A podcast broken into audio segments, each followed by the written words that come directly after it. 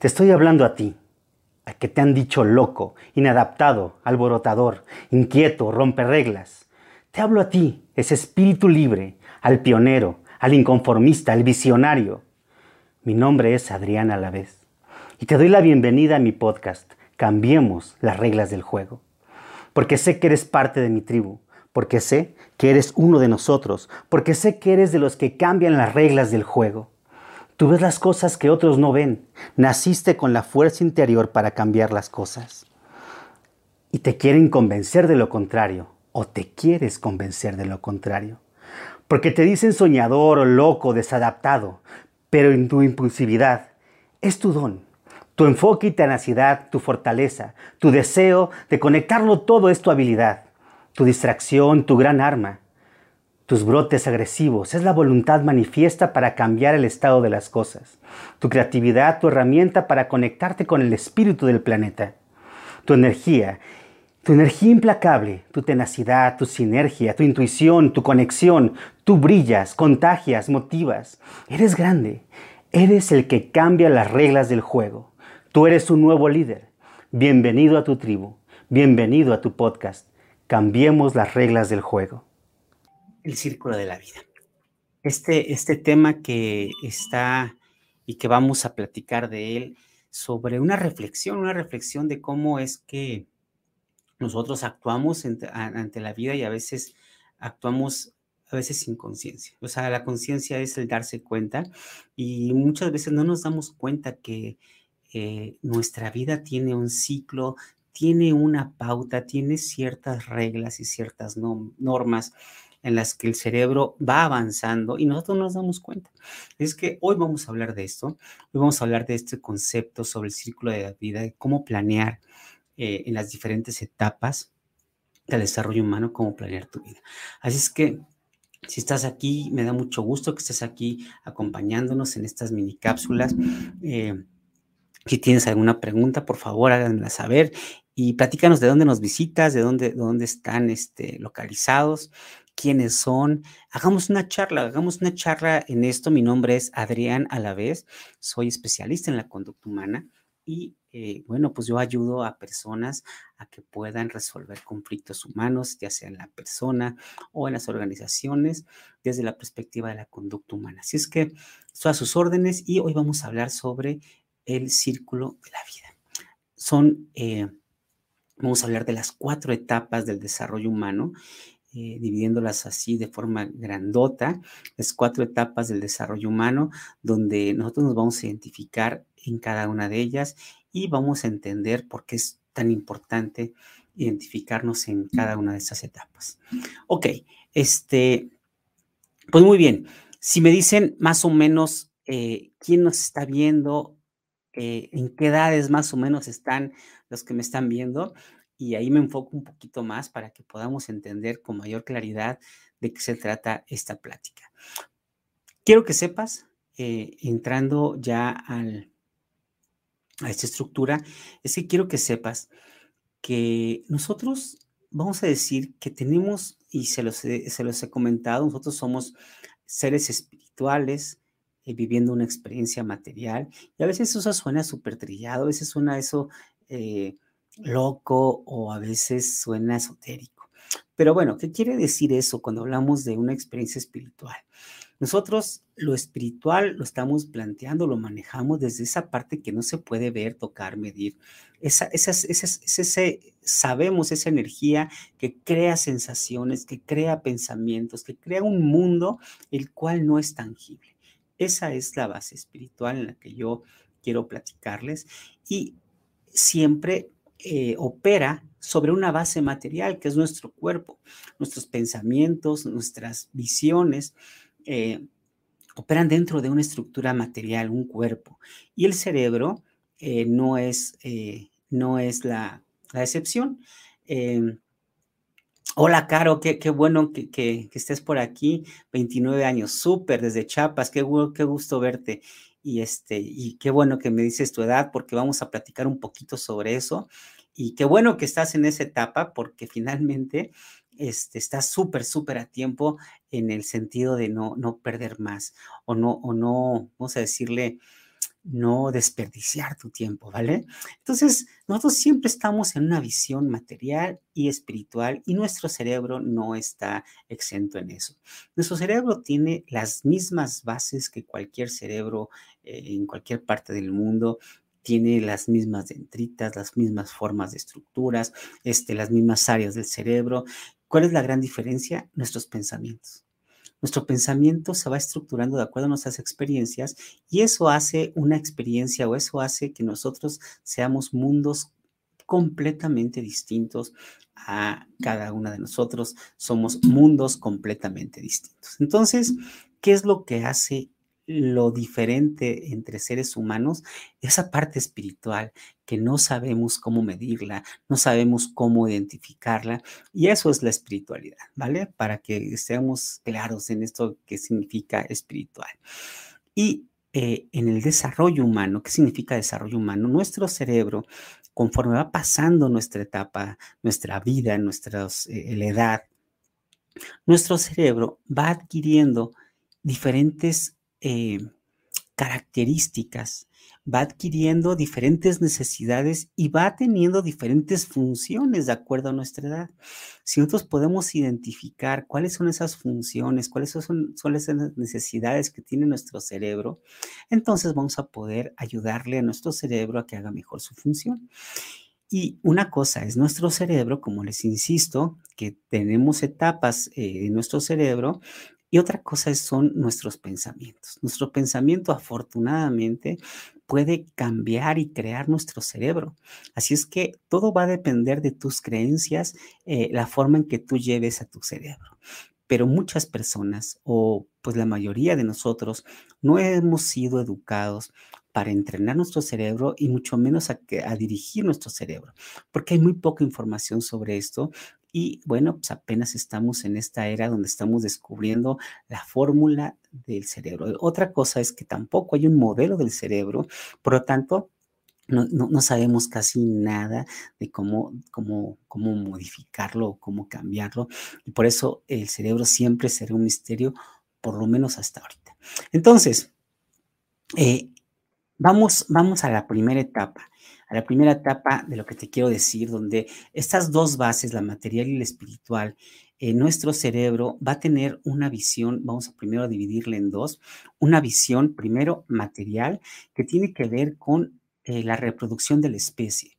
El cerebro tiene una instrucción clarísima que es reproducir su especie. Como todo ser vivo, como todo ser vivo, eh, vamos a tener básicamente los seres humanos tres pulsiones. La primera es sobrevivir. El cerebro va a hacer hasta lo imposible para que tú sobrevivas, ¿de acuerdo? Esa es la primera. Y reaccionamos para que tú sobrevivas.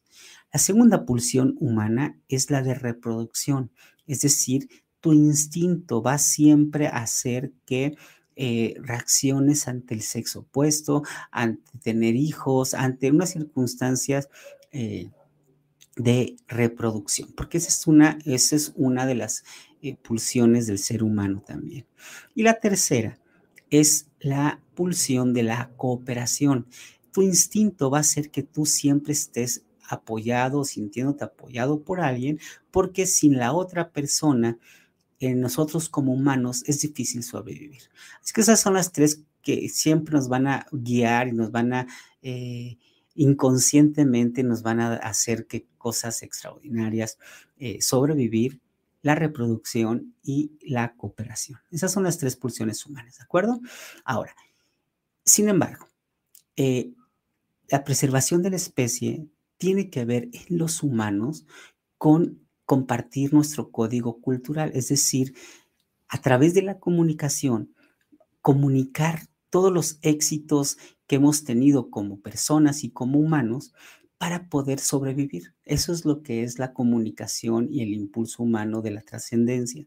Por lo tanto, eh, por una parte, el, cerebro estará siempre dispuesto en una base material a, crear eh, cosas tangibles y las cosas tangibles dentro del cerebro va a ser tener hijos, reproducir nuestro código genético, pero también su impulso va a ser en reproducir códigos culturales, es decir, tener ideas, empresas, negocios. Y esas son las bases tanto eh, materiales como las espirituales. Cuando estamos hablando de formar ideas, negocios, organizaciones, ahí nos vamos a dar cuenta que los valores humanos como la solidaridad, el compañerismo, la empatía, eh, la honestidad, todos los valores que consideramos como humanos están referentes a ayudarnos entre nosotros como especie. Por lo tanto, esa área espiritual, esa es la que nos referimos, en que necesitamos eh, ayudarnos entre todos para que la especie se preserve. Eso es básicamente nuestros instintos y nuestros impulsos. Nosotros, como, como humanos, también eh, nos desarrollamos fuera del vientre de mamá. No como un caballo o cualquier mamífero que técnicamente que cuando nacen del vientre de mamá, cuando nacen, eh, automáticamente ya están caminando, corriendo incluso este, los animalitos. Imagínense todas las neuronas que necesitan estar conectadas para que tú tengas la coordinación de correr. Bueno, pues en el ser humano todavía no sucede eso. Por lo tanto, estamos en una etapa de se llama codependencia, donde eh, esta etapa necesitamos, necesitamos necesariamente de mamá o de papá, de un protector para que nuestra especie se preserve. Y ahí tenemos una serie de químicos que nos hacen que eh, esos lazos de amor eh, tan fuertes para no desprendernos de nuestros hijos, ¿no? Entonces, este, la oxitocina, por ejemplo, eso es algo que tenemos como químicos en nuestro cuerpo para no desprendernos de nuestros hijos a tan tempranas edades. Y esos químicos, esas visiones, nos hacen esta visión, esta, esta, sí, esta visión de la codependencia. ¿Qué significa codependencia? Pues la codependencia significa que uno tiene la dependencia del otro y el otro tiene la necesidad de que dependan de él. Es decir, uno quiere ayudar y el otro necesita ser ayudado. Esa es la codependencia. Uno quiere ayudar y la otra persona necesita ser ayudado, ¿no? Hay, eh, vamos, vamos a llevarnos esto siempre al lado positivo de las cosas porque existen codependencias negativas que no me estoy refiriendo a eso, me estoy refiriendo a una codependencia, lo que significa codepender en la familia, que es el niño depende de la mamá y la mamá quiere, quiere con esa necesidad, quiere eh, ayudar a su hijo o, eh, o protegerlo. Fíjate que no así con los hombres. Eso está bien difícil, porque no todos los hombres tenemos la misma química que nos ancla a nuestros hijos. Por eso a veces es tan fácil que un macho pueda desligarse de sus hijos. ¿No? Y eso no quiere decir que las mujeres no lo hagan, eso quiere decir que tanto en hombres como en mujeres, cuando hay una desregulación química, es más fácil que suceda eso, ¿de acuerdo? Entonces, nosotros por instinto animal, las mujeres van a proteger a sus críos, ¿de acuerdo? Y tenemos una etapa hasta los 21 años, ¿no? Son ciclos de 7 años, dos ciclos, cuatro ciclos de 7 años eh, que vamos a estar eh, perdón, tres ciclos de siete años que vamos a estar en, la, eh, en esta necesidad de ayudar a nuestros hijos. Y casualmente a los 21 años, nuestro cerebro cambia de estructura cerebral porque existen diferentes podas de las que no se van usando, se van quitando y a los 21 años ya tenemos nuestra estructura cerebral ya definida, es decir, una personalidad ya definida. Eso es lo que quiere decir este, los 21 años eh, o la mayoría de edad, es que cuando nosotros escogemos ya tenemos esa estructura cerebral definida y por lo tanto eh, no, ya no es tan fácil que nos, que nos influencien, tenemos un criterio. Bueno, 0 a los 21, etapa de codependencia, ¿sí? A partir de los 21, a los 42 años, otros ciclos de siete, de tres ciclos de siete años, ¿sí? De los 21 a los 42, inicia una etapa de independencia. ¿Eso qué quiere decir? Que nuestro cerebro si es que así lo decidimos, si es que así lo dejamos, o sea, lo, lo, soltamos para que haga su función, va a buscar su independencia. Entonces, a partir de los 21, tienes que estar buscando que tú logres esa independencia. Ojo en esta etapa. La independencia se logra cuando tú no dependes de otra persona para sobrevivir, no de tus padres, ¿eh? de otras personas para sobrevivir, que solamente dependes de ti. Esa es la independencia. Si tú crees que tener un empleo forzoso, que algo que no te gusta, que es un trabajo que solamente lo haces por dinero, es simplemente estás cambiando de escenario, pero no estás siendo independiente, porque la dependencia siempre la va a tener el patrón o tú hacia el patrón. Así es que, ojo, es un entrenamiento que estamos haciendo para lograr desligarnos de esta dependencia. El problema de nosotros como humanos es que es muy difícil desprendernos de las cosas. Y entonces, eh, a veces eh, en esas etapas de los 21 a los 42, lo primero que vamos avanzando es sentirnos útiles, funcionales para el mundo. Eh, y nos vamos a dar cuenta que la funcionalidad está en función o la funcionalidad esta función de tus habilidades cuando agregan valor a la humanidad. Cuando tú le agregas valor a tu jefe, a cualquier persona, entonces tú te vas a dar cuenta que le puedes agregar valor a cualquier persona.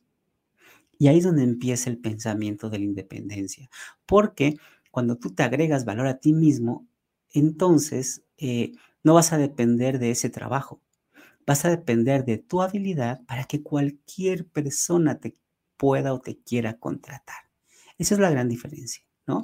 La, independencia es cuando tú vas a adquirir tu propio valor y ese valor lo vas a poner o lo vas a exponer para que eh, tus habilidades agreguen valor a la humanidad y por lo tanto eh, pues tú te independices de eh, esta visión de que sin ese trabajo no vas a poder vivir, sin tus papás no vas a poder vivir. Solamente cuando tú tienes ese cambio de transformación de, mentalidad, de solamente si tú logras tomar tu valor y decir, gracias a lo que valgo y a mi función para la humanidad, voy a adquirir trabajo. Si es que no dependes del otro, dependes de ti.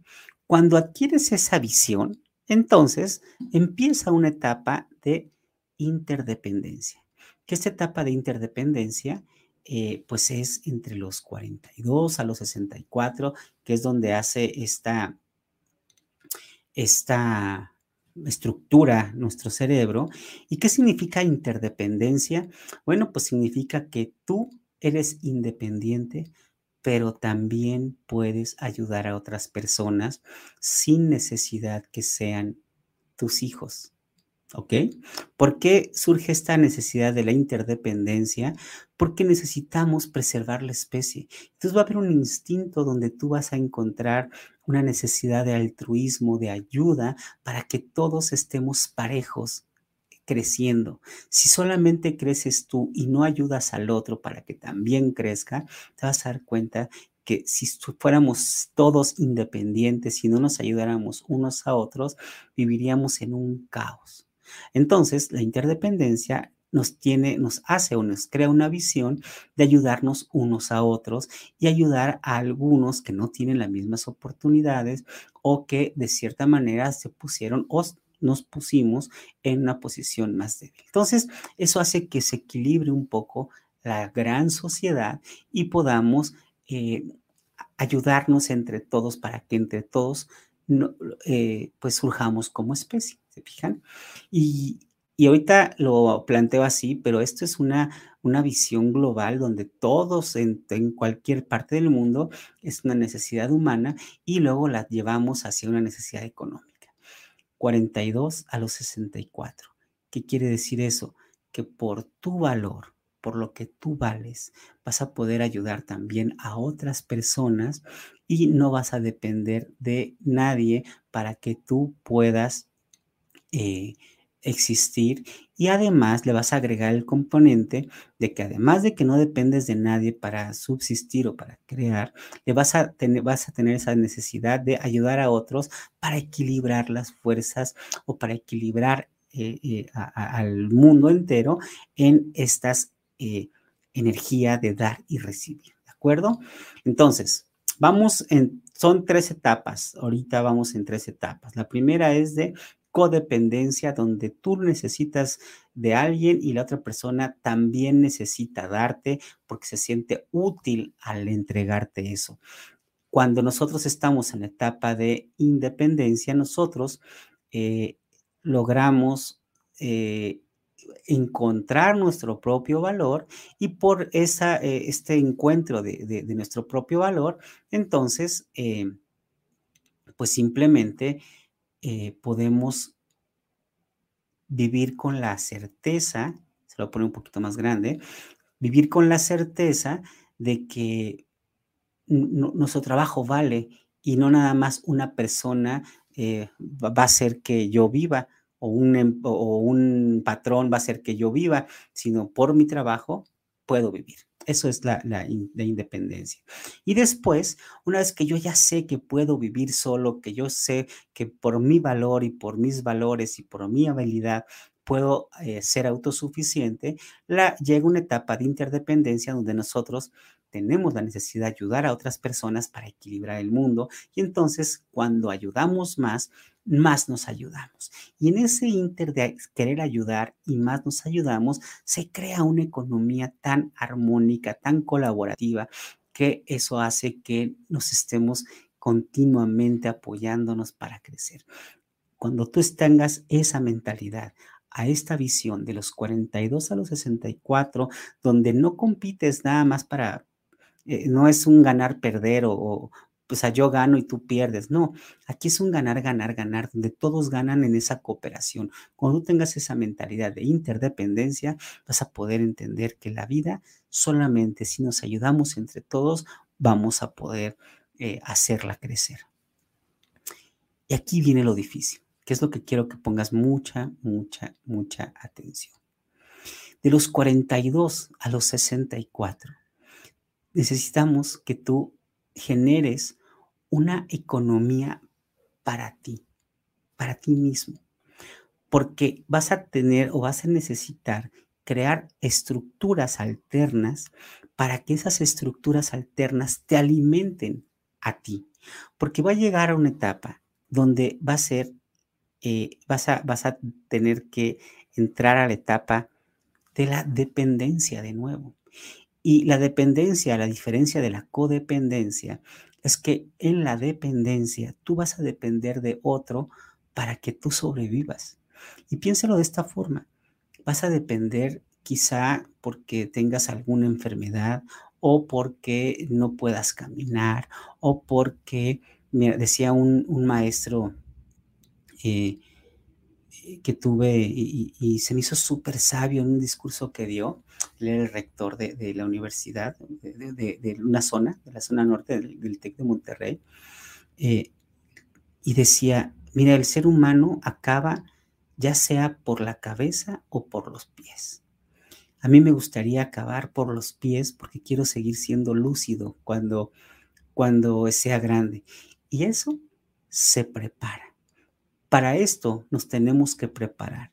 Y para estar lúcidos cuando yo sea grande, tengo que agilizar mi cerebro, estar, estar entrenándolo para que yo pueda eh, durar lo más que pueda eh, siendo autodependiente. Pero va a llegar un momento en que no va a ser así y tengo que estar consciente de eso. Y entonces tengo que preparar mi lecho de muerte, tengo que preparar mi futuro y mi vejez para que no tenga que eh, sufrirla, ¿de acuerdo? Entonces, eh, tengo que estar preparándolo desde ahorita. Tengo que estar pensando que lo que yo construya el día de hoy, teniendo 29 años, por ejemplo, como Sumi, eh, tengo que estar pensando en que en un futuro tengo que preparar mi vejez. ¿Y cómo se prepara la vejez? Básicamente vamos a dejar tres cosas. Cosas materiales que le vamos a llamar patrimonio, que eso se queda aquí en la tierra y se acabó. Quizá lo puedas heredar y eso es lo que vas a heredar, ¿no? Y tú le vas a llamar trascendencia a eso que tú heredes de forma material. Te vas a dar cuenta que eso se acaba, ¿no? Que es finito. La segunda cosa que vas a dejar o que puedes dejar son tus recuerdos. Así es que empieza desde ahorita a crear y dejar los mejores recuerdos para tu vida. Empieza a pensar que tu pareja, como tú construyas tu hogar, va a ser el hecho de muerte en el que tú vas a morir. Si tú haces y provocas que tu pareja, que tus hijos te amen, no por miedo, no por eh, no porque sea una obligación para ellos. Si tú haces una vida congruente, amorosa, vas a estar preparando tu lecho de muerte porque vas a ser recordado por tu filosofía de vida. Dos, la filosofía y lo que tú dejas como relación, como amor, eso es lo que vas a dejar como trascendencia. Y ojalá que digan, como dijo mi abuelo, como dijo mi bisabuelo, como pensaba mi tatarabuelo, si tú logras eso, es que estás trascendiendo. Y la tercera son eh, lo que vas a dejar en la tierra y que te tienes que preparar, van a ser creaciones culturales. Creaciones culturales como que, bueno, creaciones culturales puede ser un libro, puede ser una obra de arte, escultura, pintura, lo que tú desees. Es, eh, puede ser una carta, como les digo, un libro. También puede ser un invento, una metodología, un curso. Todo lo que tú crees para dejar un legado para la humanidad, entonces eso va a valer la pena eh, empezarlo a construir desde ahorita.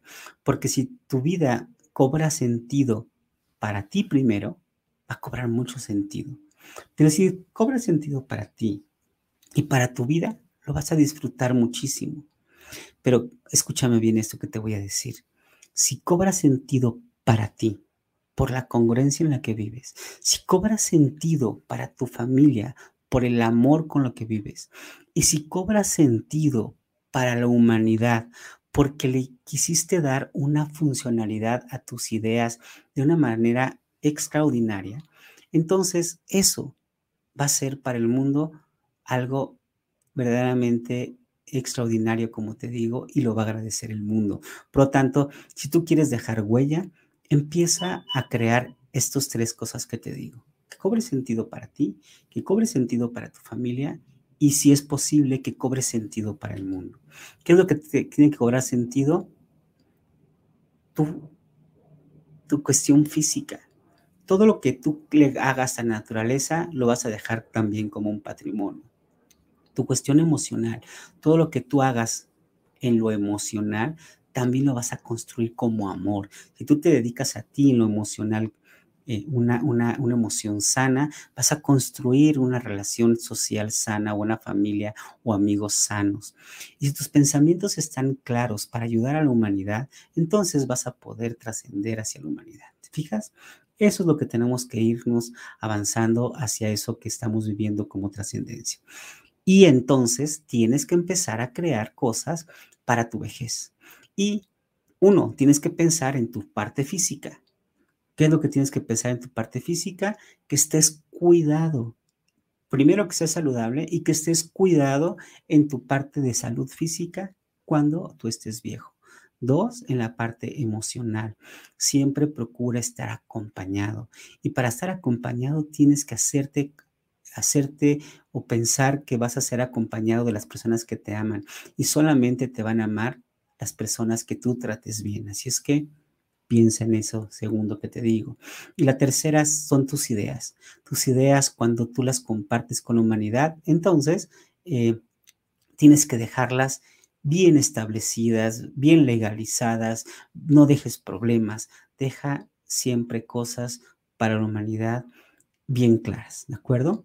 Si tú piensas y empiezas a construir tu vida sobre esa base, no vas a tener problemas. Entonces, ¿Por qué te digo en esas cuatro etapas que tienes que pensar en esto? Porque nuestro cerebro empieza a crear todas sus estructuras de forma natural, te va a llevar, aunque tú no quieras, te va a llevar a eso. Entonces, Si tienes hijos del antes de los 21 años, entonces piensan que los tienes que preparar para, para la independencia.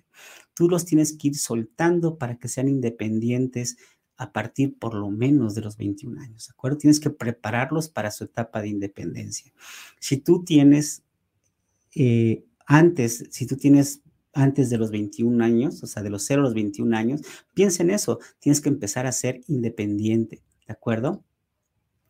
Eh, si, tengo, si tengo hijos de menos de 21 años, entonces tienes que empezarlos a crear, o sea, crearlos con una mentalidad de que o soltarlos a una mentalidad de que van a ser independientes, ¿no? Los vas a preparar para la siguiente etapa, ¿no? Y tú te tienes que preparar para la siguiente etapa. Si tú estás en una etapa, si ellos están en la etapa de codependencia y tú estás en una etapa de independencia, entonces ya sabes cada quien lo que tiene que hacer cada uno, ¿de acuerdo? Entonces, en la etapa de independencia, bueno, si tú estás en la etapa de independencia y tus hijos están en la etapa de codependencia, pues tú tienes que empezar a pensar en ti, en ti para ser autosuficiente, porque cuando tengas 42 para adelante, si tú no eres autosuficiente, vas a tener que depender de otras personas y la dependencia es significa que no necesariamente la otra persona va a querer, o sea, va a querer darte. ¿De acuerdo? Eh, a nosotros, creo que ya nosotros, yo tengo 50 años, creo que somos la, la última generación que si tuviste trabajo eh, en seguro social, pues alcanzas una pensión. Después de nosotros, son tus ahorros los que van a hacer eso y los ahorros no te van a alcanzar. Entonces, piensa muy bien en cómo vas a jugar tus cartas, tus inversiones, tus, tus interrelaciones con tu pareja, con tus negocios, con esas personas que vas a crear, porque te tienes que preparar para interdependencia, que por tu valor, por tu valor, eh, puedas generar un intercambio de valor para que en la siguiente etapa tú te quedes con algo y eso con lo que tú te quedas te dé lo suficiente para que en la etapa de dependencia, que es de los 63 a los 84, prepares tu vida. ¿De acuerdo? Eso es lo que, eh, el mensaje que, que quería darte el día de hoy. Y bueno, pues ya está dado. Y el día, el día, el siguiente lunes, voy a hablar ya de etapas mucho más específicas. Voy a hablar ya de las, eh, las etapas que tienes que vivir en cada, en cada septenio eh, voy a hablar mucho más específico de cada una y qué es lo que puedes hacer. Así es que eh, te espero el siguiente lunes para hablar ya de las cosas más específicos y si tienes dudas, no, no dudes en preguntarme. Eh, yo estaré leyendo todos tus comentarios para también la siguiente sesión platicarlos.